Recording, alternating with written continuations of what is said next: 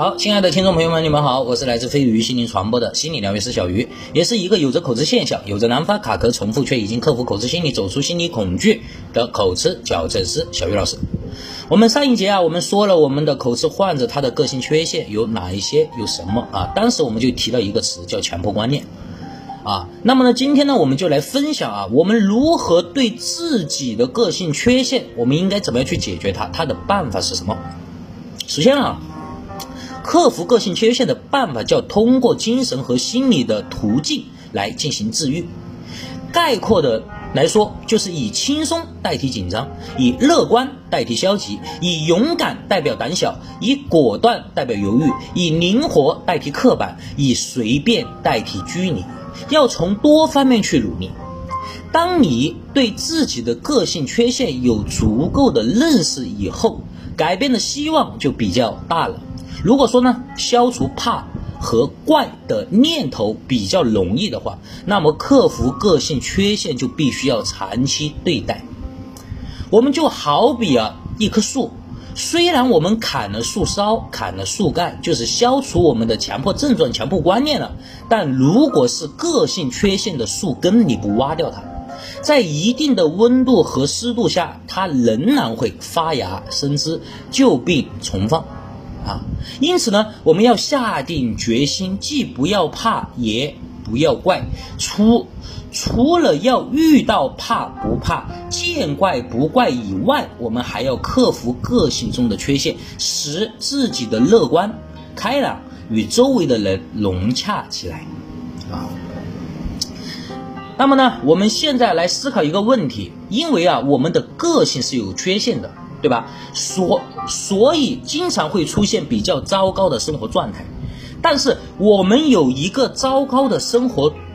但是啊，大家可以想，大家可以想一下啊，我们是因为有了一个糟糕的生活状态，才导致我们的性格上有缺陷，还是因为我们性格上有缺陷，才导致我们现在出现在一个比较糟糕的生活状态之下呢？大家可以思考啊。思考一下，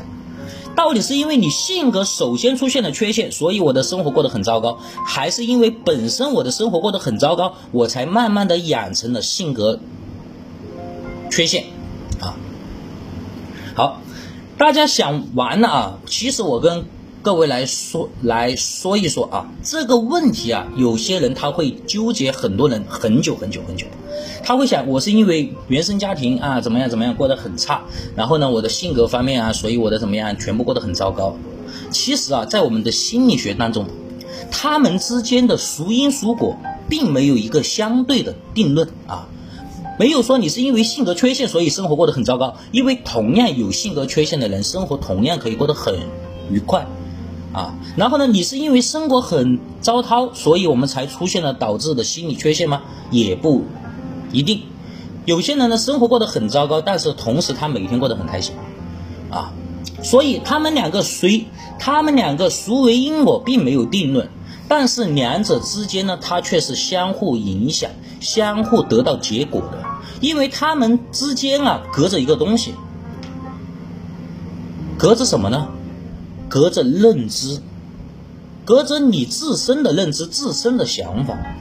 这个我们又要说到我们以前所说的 A B C 原则啊，A B C 心理，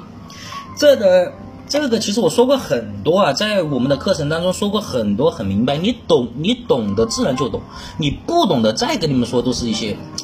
那个的啊。哎呀，这 A B C 我就不说了吧，每次说每次说说的比较那个，其实 A B C 的心理原则啊，心理原则其实我们把它统称为认知疗愈。认知疗，认知疗愈不仅仅是疗愈我们口吃病，不仅仅是疗愈我们呃什么口吃啊、恐惧心理啊，它在很多心理疾病疗愈当中都是一个通用的且行之有效的治疗手段。所以说呢，大家可以去了解一下啊，在我们的课程当中都可以学一学。